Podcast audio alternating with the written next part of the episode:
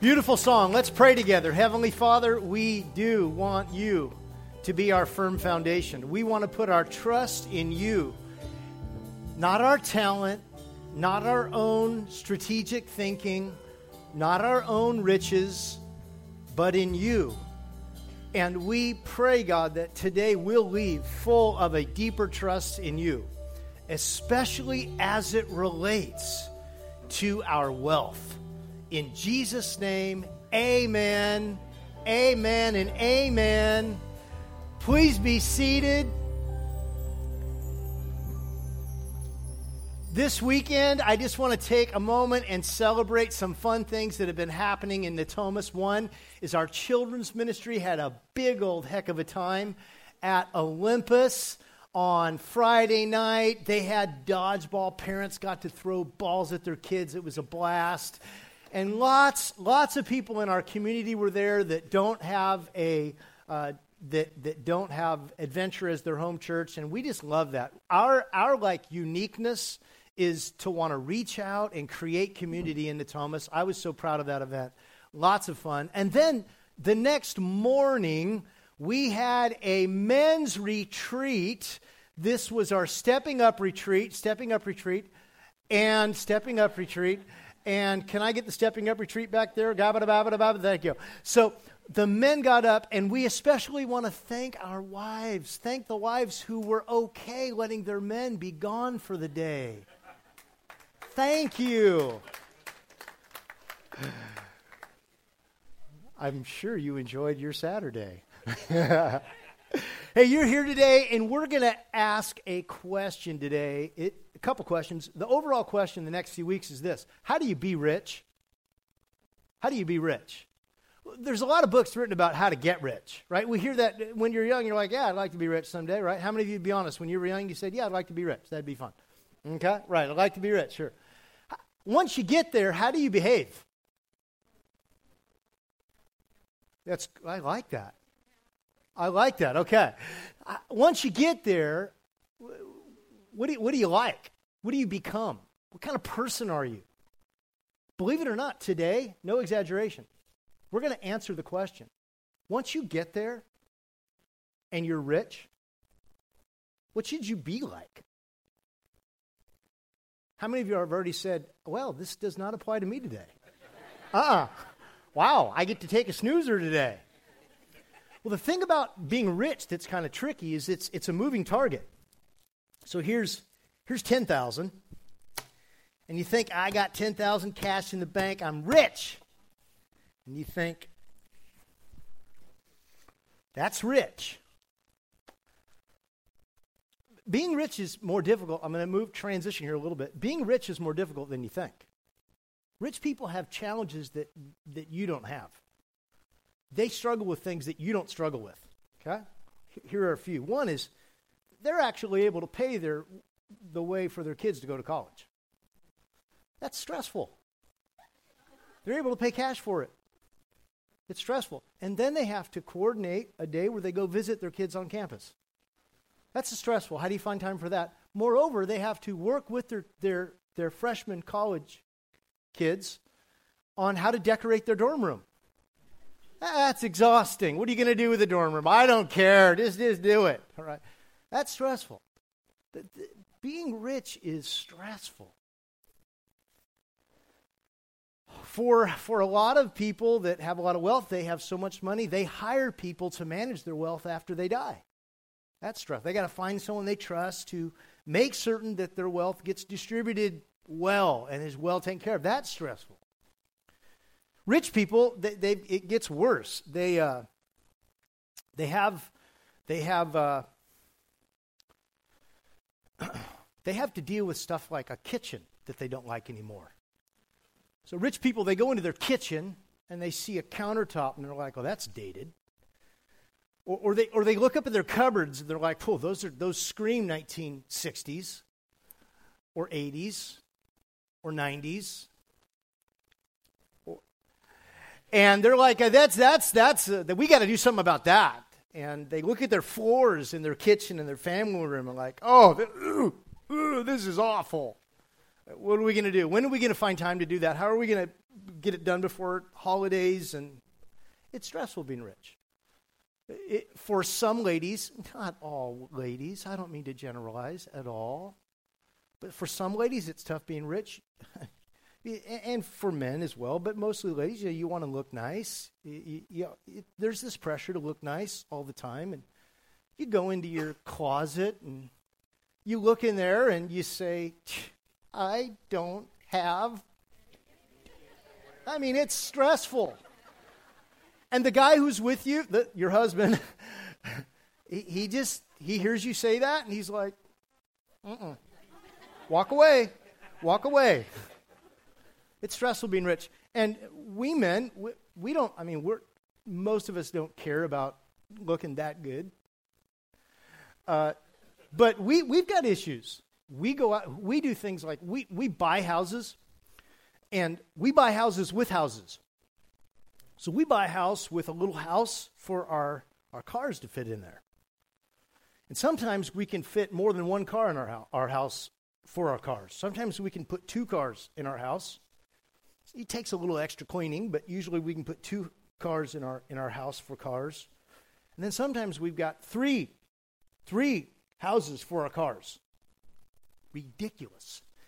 And and then we walk out and we look in our houses for our cars and we look at our cars and we say, "Oh, that car's getting I need a new yeah. Oh, the stress. Can you feel it? The stress. It's like, oh, or you walk out and you see your car, and that car is really dirty. Oh, do you feel the stress of being rich? The stress of being rich includes, you know, do we go out to Bella Bru tonight? Or do we go to Chevy's on the River? Or sauces? No, I don't, that's tough. How do you make that's a that's a 20 minute decision process. You feel the stress. It's stressful being rich. It's, it's stressful being rich because you got, you got so much food in your house, you, it gets old, you got to throw it away to make room for the new. Huh. Can you imagine being a rich person? How about this? You, you got a guest room in your house. I'm, I'm rich, I have a guest room in my house. Yeah. And a guest bathroom. And the rule of thumb is you don't use either. But we have violators in our home that use both rooms. You don't want anyone to go in the guest room until the guest shows. It's, it's kind of a scary room. It's like the room that's supposed to be sterile and perfect. But you have guest rooms. It's a problem. Keeping it clean, keeping people out of the bathroom. Who's in the bathroom? Chirp, chirp. Who used the bathroom? That's the guest bathroom. We don't use it. What? No, no one. No one in this home. Oh, it must have been an intruder. Came in and decided to use the bathroom, the guest bathroom. Being rich is stressful. Lots of decisions to make. Do, do we go to Pete's or Starbucks? Do we go to Temple Coffee? What do we do? I don't know. This is stressful. So, the question we're going to ask this morning in general is how, how to be rich. But the, the real question, the, the real engaging question is are you leaning into your riches or are you leaning into God? And it might very well surprise you this morning that there are passages in Scripture that are written that Jesus wrote precisely for people with wealth. So if you know someone that's rich, this might be a message to share with them. Just forward the podcast to them. In fact, I wonder what if you had an opportunity to speak before some of the wealthiest people in the world? Okay. What if you had an opportunity to speak face to to stand up before a group of a group like this of a couple hundred of the richest people on the planet, what kind of advice would you give them? Because you know, rich people, they need advice, right? They, they're not doing it right, right?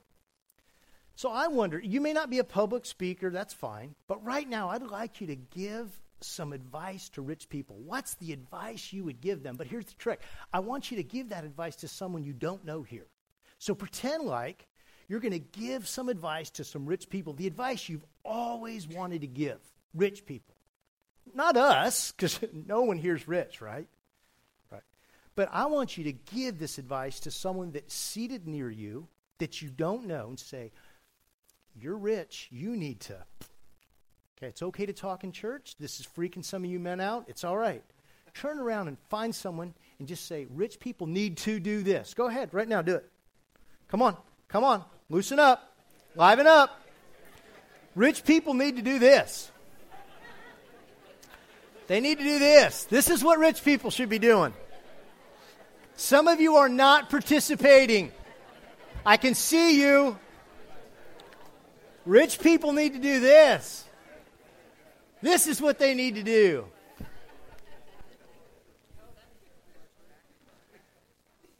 So I've said here, thank you guys, awesome job. Put your hands together. You participated today, or you thought about participating today, all right? So here we go.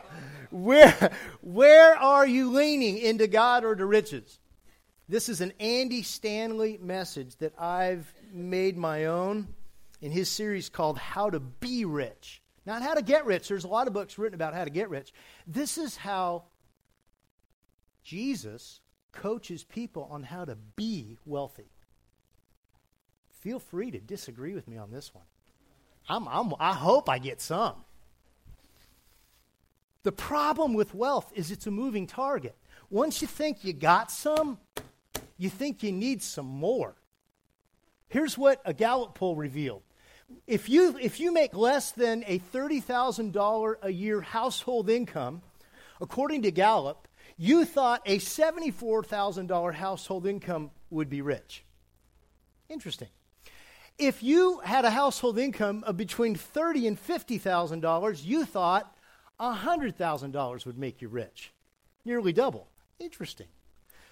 If a medium income, if you thought you got to a $120,000 household income, then you'd be rich. And interestingly, those top income earners that had a nest egg of assets of 2.5 million, when they were asked, "Hey, what would it take to be rich?" You know what they said? I need 5 million. Then you're rich. The problem with wealth is that it's deceitful. You think you have enough, but if you're really going to find deep security, oh, and deep identity, if you're really going to discover the kind of hope that you're really looking for, the stack has got to grow. Because that's that's my identity. That's my security. It's really quiet in here right now. It's a moving target, it's deceitful.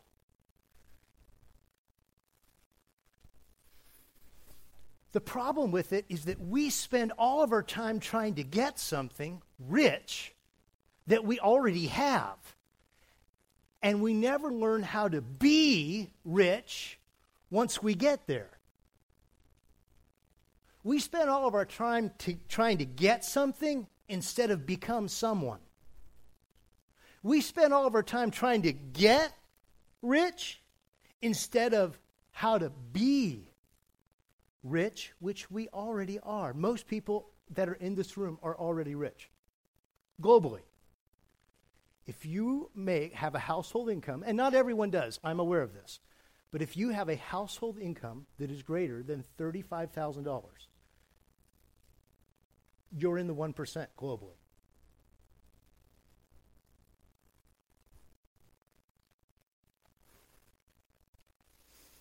And so Jesus inspired his number one author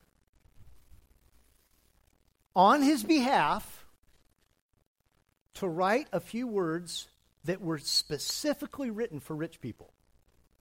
So if you know someone that's rich, you're going to want to forward this message to them. Okay?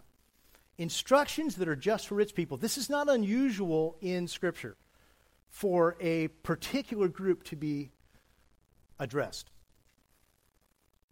The question we're going to ask again this morning is where are you leaning in? Into God or to riches?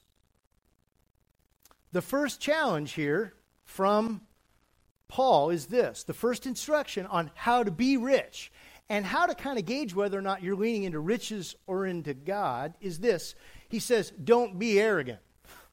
How did he know we'd struggle with arrogance? Well, how did he know that? Well, Paul, Paul actually was rich at one time before he had to lose everything. Let's, let's read this together, and then when I get to the yellow, if you'd read with me, it'd keep me from feeling alone and like you don't care what I'm saying. Right, here we go. As for the rich in this present age, in the life we live now, charge them not to be haughty. How did he know we'd struggle with that? He's pretty smart. Now, of course, it, I don't struggle with it. It's, it's always the other guy in that restaurant, right, that's treating that table server disrespectfully. That person who thinks they're entitled to five star treatment wherever they go. It's that person who drives like they're the only one on the road. That's me sometimes. It's, it's hard to see arrogance in the mirror. It's easy to point it out in someone else, isn't it? How many of you like, yeah, I'm gifted. I can see arrogance in other people. It's a talent. it's a it's a real gift of mine. But pa- Paul's instructions to rich people, and you might know one, is, is simply don't be arrogant. Here's the crazy thing about, and the deceitfulness of wealth. Here it is. As you get richer, you think you get smarter. You, you just think your IQ goes up. You, you think you, you know more all of a sudden. Like you go from a, a 110 to a 145, 150 all of a sudden. It's weird. And you, you all of a sudden become an expert on everything. Yeah. It's got to be hard. As you get richer, you feel more financial pressure. Isn't that weird? So, so you have a whole lot more assets, you have a whole lot more margin, and yet you feel more pressure. That's kind of deceitful. If others who had less income knew how much margin you had, they would tell you, you, you feel more financial pressure with that kind of margin? That's not smart. You need to chillax. You've been deceived. Rich people can be deceived by financial pressure. How about this? As you get richer, you feel more superior than other people. Boy, if you, if you sense that ugly, dark creature that comes out of you that makes you feel better than others, you need to squash that. I'll tell you how to here in a minute. And then as you get richer, you think it's a reflection of something inside of you. So as your stack grows, you think, wow, I must really be good. I'm really smart. Oh, my word. I'm super smart. I'm, I'm superior. This is hard to say. Uh, I, and I must be really good. Because look at that. It's growing. So, how do you deal with this haughtiness, this arrogance? Let's just assume there's one person here that might struggle with this, okay? Here's what you got to do. You got to have a conversation with yourself. Anybody ever have a conversation with themselves? You got to do it alone because it's really weird when people catch you. But here's the conversation you're going to have. Self, why don't you say it with me? Self, this is just stuff you have. This is not who you are.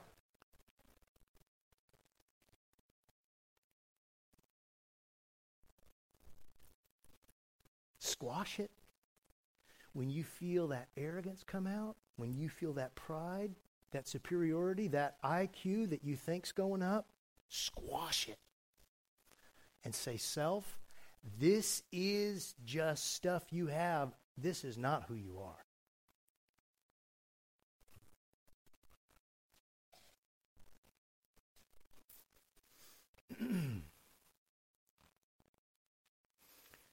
Number two, first one, don't be arrogant. Don't be haughty. These are instructions just for rich people, okay?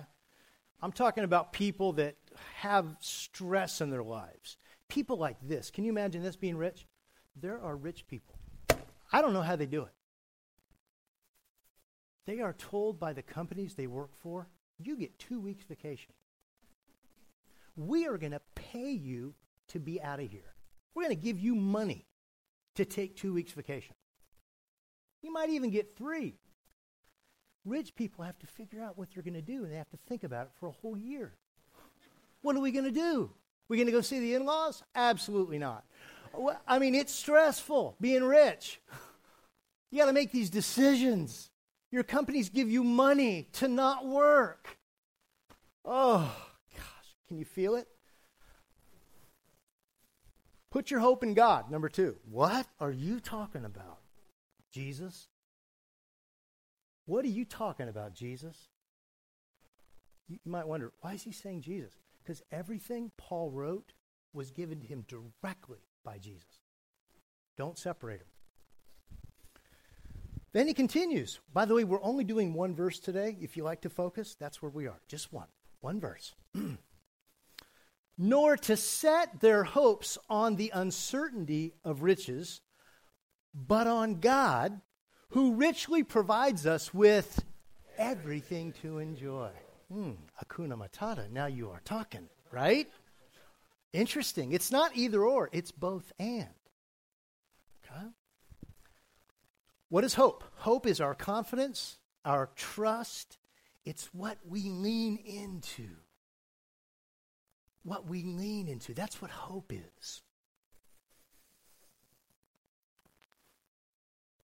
Solomon, a very wealthy man, said this The wealth of the rich is their fortified city. They imagine it a wall too high to scale. Here's what can happen I can start to find my identity and my security in my stack. And when my identity and my security starts to sink, I just say, God, I need more security. I need more identity. I need you to build my stack because I'm not feeling very good about myself.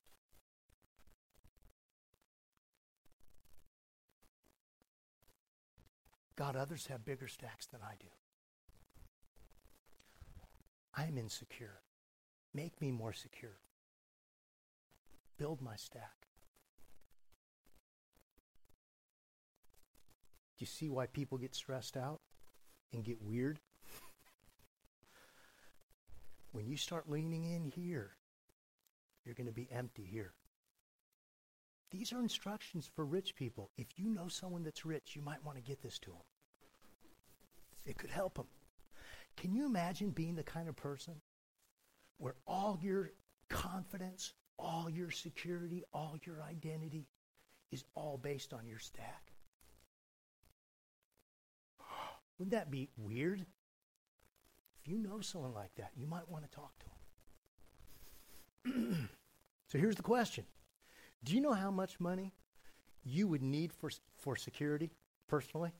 Turn to your neighbor. How much money are you going to need for security? This is a very tough question.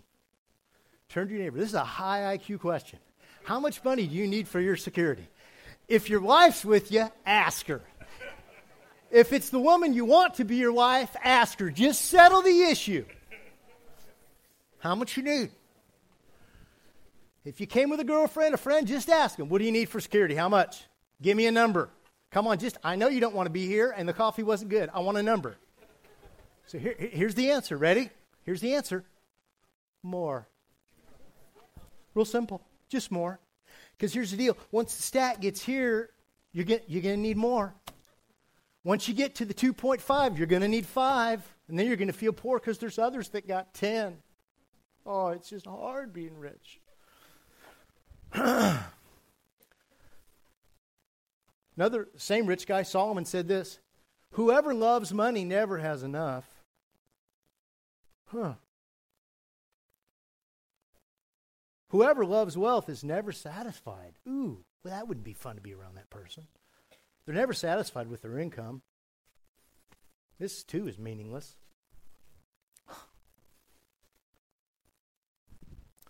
Paul continues nor set their hopes on the uncertainty of riches, but on God.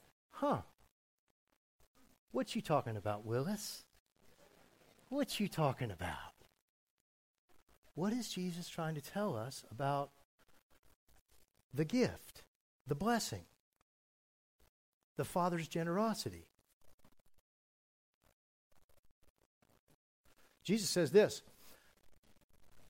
No one can serve two masters. Either you'll hate the one and love the other, or you'll be devoted to the one and despise the other. You cannot serve both God and money. Do you know why there's not a more sensitive topic we could teach on here at Adventure? Anybody? Nothing competes for your heart more than money. It's the number one competitor. That's why this is tough If we were talking about the Dodgers, it would be easy this morning.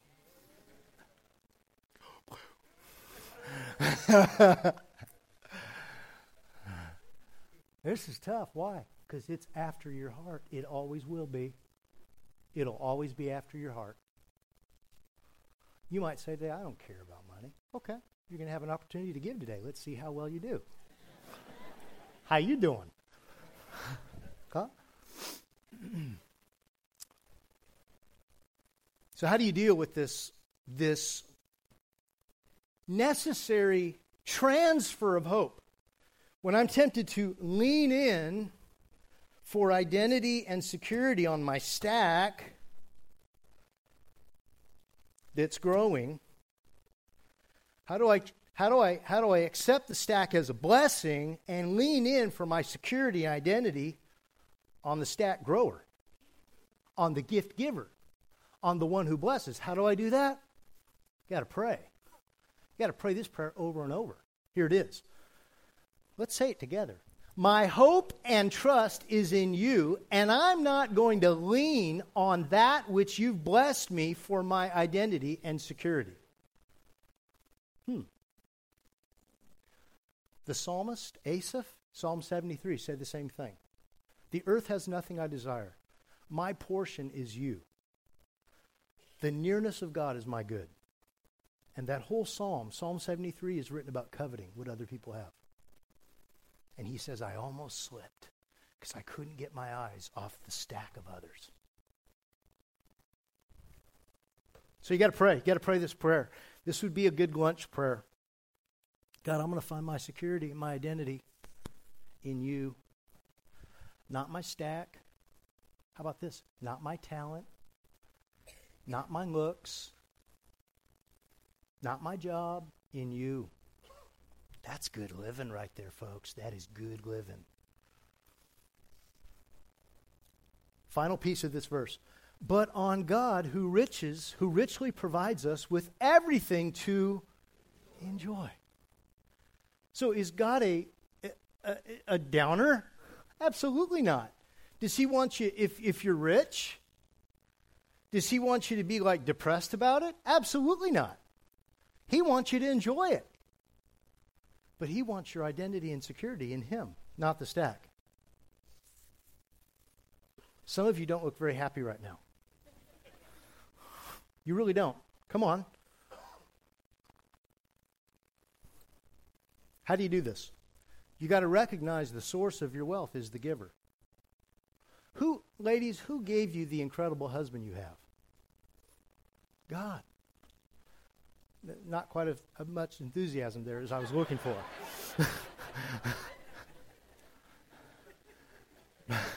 kinda, it was kind of a, kind of like, oh God. Men, who gave you the incredible lives you have? The Lord God. Yeah! That's all right. Volume can change. That's our job. We just do our job, don't we, men? Who gave you the job you've got? Did you get that job just because you're smart? Don't ask for any opinion on that one. uh uh-uh. You get that job just because you work hard? It's part of it, not everything. What about the house you live in? Remember how hard and amazing it was that you even are under a roof? Who gave that to you? God. Who's growing your wealth? God. Who want where's your identity and trust? That's it. You want it on him. So the question is that we're going to answer now in a more detailed way. It says this is a little litmus test. Where are you leaning? Into God or riches? I'm going to ask you four questions. Four questions to help you know where you're leaning. You ready? First question is this Which of these two statements creates the most anxiety in you? One, there is no God. What does that do to you? What if I told you there is no God? How do you respond? Do you say, "Oh, I'm good. I'm I'm I'm I'm working. We'll, we'll get through this. I'll be all right." Or do you say, "What do you mean? My whole life I've there's not a day that's gone by that I haven't thought of Jesus. There's not an hour that goes by that I don't wonder, Jesus, how do I serve you better? I thought that when I thought that Jesus' spirit was living in me, his resurrection power was living in me. What do you mean there is no God? I thought that this life was for the purpose of being used by Christ, maximizing my talents, being a compassion distributor. What do you mean there is no God? I thought that when I die, I get to see Jesus face to face, just like he is. First comes death, then I'm with Christ, just like that. What do you mean there is no God? Where's your hope? Which of these two statements creates the most anxiety in you? There is no God, or there's no money in the bank?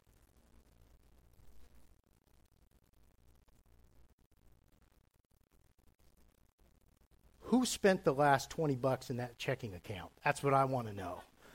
Who spent it? Somebody spent the money. Talk up. Who? What? Did you spend? Did you? What? What's going on? Did you? Did you buy that app? How much was that app you bought this week on your phone? What causes you more stress?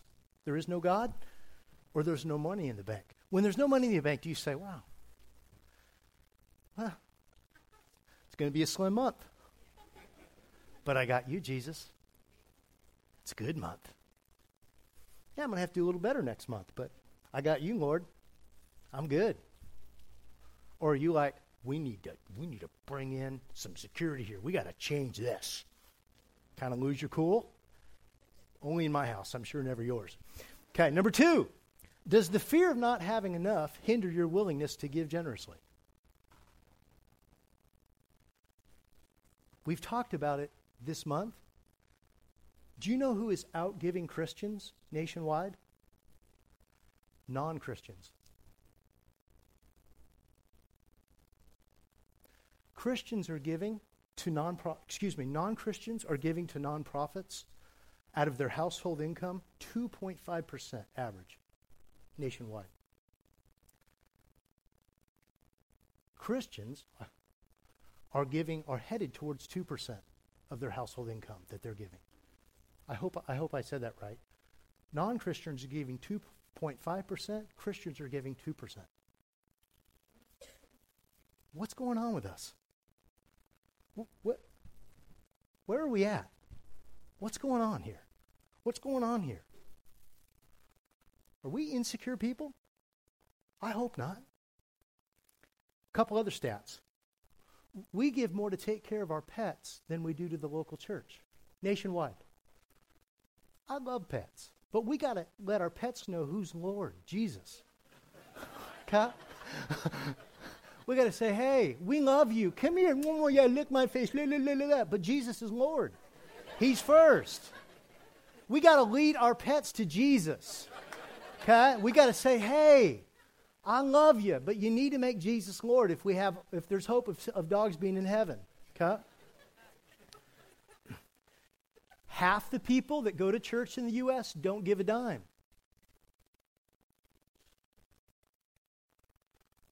Can I tell you something?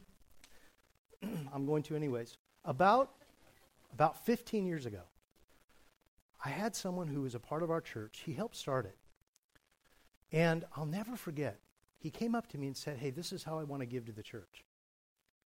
And this was a person of apparent by the eyes great wealth. And he told me how he wanted to give to the church. And I've, of course, I'm, I'm not, I don't love conflict, so I didn't say anything. I just said, thank you. But I walked away and I thought, wow, he, a very wealthy person, figured out a way to give to the church and did not cost him anything. I thought, wow, here you are. You, you've got, you own those and that. And you just came to me and said, I figured out a way I can help you and it won't cost me a dime. I'm like, ugh. I'm like, Ugh. you know why? You know why? Because the scripture says that we, we should not give anything to God that doesn't cost us. King David, Jesus' great great grandfather, said, I will not sacrifice to the Lord my God that which costs me nothing. It isn't a sacrifice if it doesn't cost me. Then another guy I thought of very recently in the last month as we're in this mission season. Another guy. I've known this guy for 21 years. And I heard something about him. I heard that he was the largest donor at the last church I was at, Adventure of Roseville. We built that huge auditorium off Stanford Ranch Road. We tried to raise, I think it was 7 million. We ended up raising like 4.9 for the down payment. but the person that that I know gave I was told about 7.5% of that balance of 4 point something million. And I know him because he's a fellow pastor. And we're good friends. We always he always puts me down for I was the youth pastor and he always says you were paid more than me. We kid about it and gee, it was just fun. It really is. I mean that. And I asked him, I called him in August or September because I wanted to know what did God I wanted to talk to you about this. And I said, listen, I don't, I don't want a number, but I've been told you gave a substantial gift. And I want to know what did God do? Through you, for you? What happened? And he said, well, it's true. Like, dude. He said, we liquidated our whole retirement. At age 50, by the way. How you doing? And I said, what did God do? He said, The same thing He's done for me my whole life. He provided. He said, You know, we've just been able to pay our home off recently, but ever since I was a missionary in Africa, and, and ever since I was a, um, and when I was a pastor, God's always provided. See, here he said, Scott, here's the deal. I didn't give the, the money to the pastor. I gave the money to Jesus. And I'm like, I'm struggling to drive. I'm like, I'm like, dude, that is so awesome. Would you give me permission to share the story? He said, sure. Does the fear of not having enough hinder your willingness to give generously? Gosh, I think you gotta I think you gotta answer the question. Who's the giver of your life? Who are you hoping will increase your talents, your relational circles, your professional skills. It's, it's God, isn't it? Don't withhold to the gift giver. Don't do it. By the way, the first story I gave you, he, he, he, he about lost everything. He about had to declare bankruptcy. Be careful. Number three, do you have money in the bank but no peace in your heart? No peace. Uh uh-uh. uh Got lots of money. I'd probably have more, mo- more peace if I had.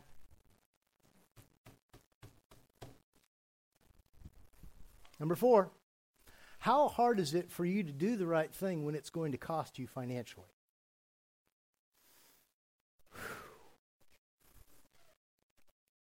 How hard is it? You know, yeah. How hard is it? So here's what here's the takeaway today. Here's the takeaway. We're about done. In case you're near uh, cardiac um, panic, uh, freak out, like what the what was this? Okay, if you're there, I wasn't going to cuss there. By the way, I don't cuss. I don't. I don't do that. here's here's the take home. What's here's the main idea. I had to save it for the end because if I told you early, I'd have lost you. Here's the take home. This is what I want you to talk about at brunch or lunch today. Here, here it is. We're going to read it together. God has blessed me with more than I need. I'm rich. I will not trust in my riches, but in him who richly provides. That's it. When your kids come to you and say, Dad, are we rich? You say, Oh, we are rich. We're rich. We are rich. Go home, in fact, and tell your kids, We're rich. And they'll look at you like, What? Hey, I need to tell you, kids, we're rich. Are we really? Yeah, what happened? We're rich. Say it again. God has blessed me with more than I need. I'm rich. I will not trust in my riches, but in him who richly provides. Yeah. That's where I want you headed. And it's going to be necessary because we've decided we want to buy this building. You're going to have to trust in God as we go forward.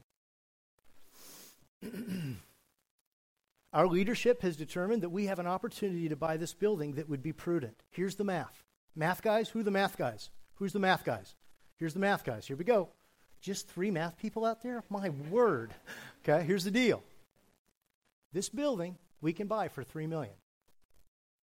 According to my friends that are city planners and architects, to build this building, assuming you owned the land, would cost you over 8 million.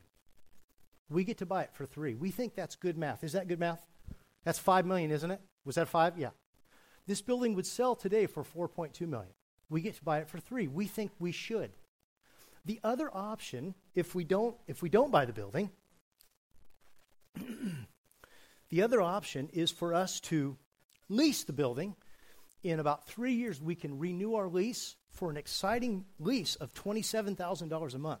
That's more than half of our giving a month. How many of you like to give half your paycheck to your mortgage?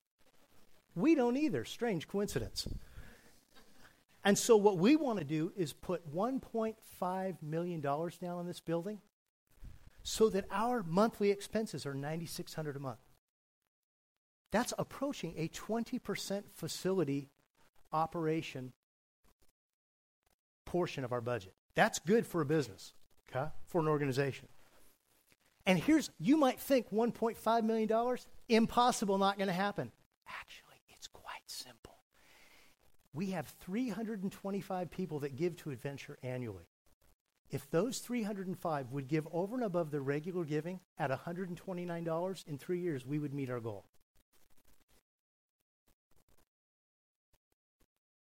That's doable. Okay?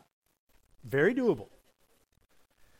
And so we're asking adventurers to do in 2018 what we did in 2009. You know what we did in 2009?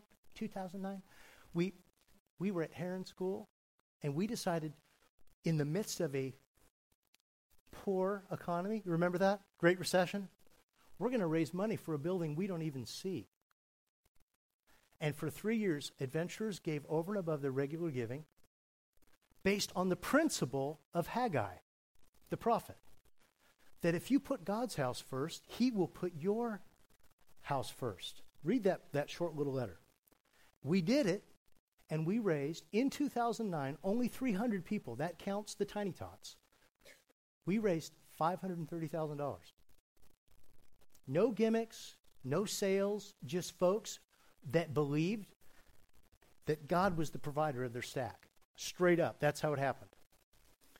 And so, what we're going to ask adventurers to do this season is the same to give over and above their regular giving with the wholehearted conviction that God is the talent loaner, God is the stack builder, that it's all from Him.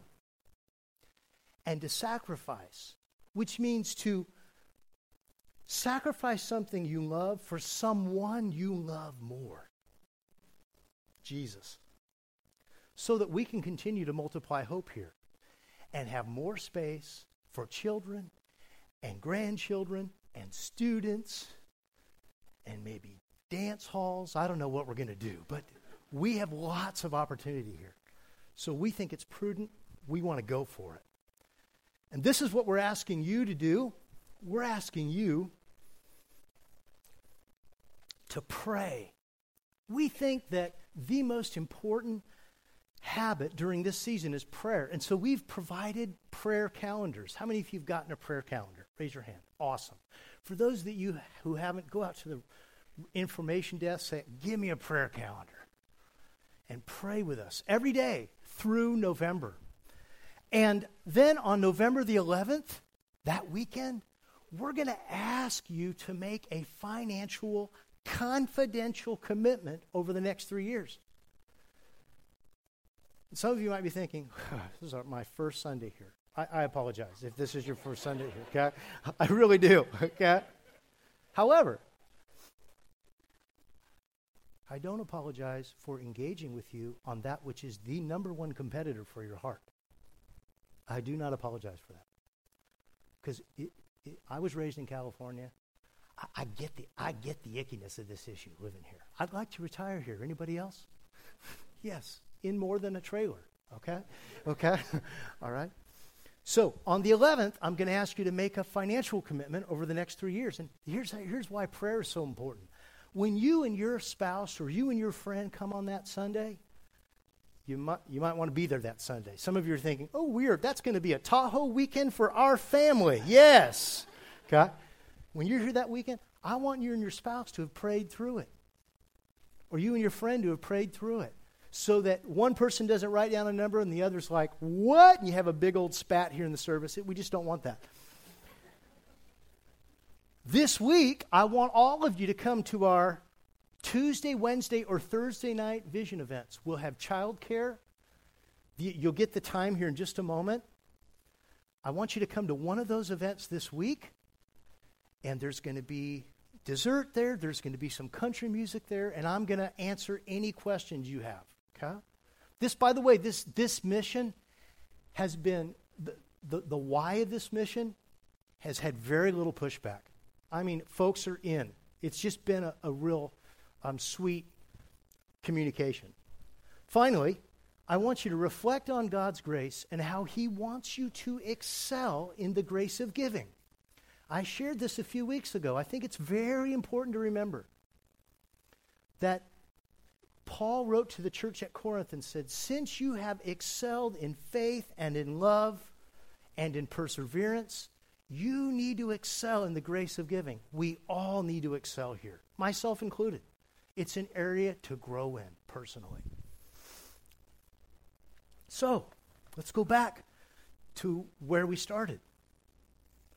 Which way are you leaning? Are you leaning into putting your hope in riches or your hope in God? The one who's blessed us with all the talent, blessed us with all the abilities. Which way are you leaning? Let's. I would like to ask those servers who are ready to serve communion. Would you please position yourself? In just a moment, we're going to read this together. And I want to ask firstly are all those that are here today, of all those that are here today, is there anyone who's never had a relationship with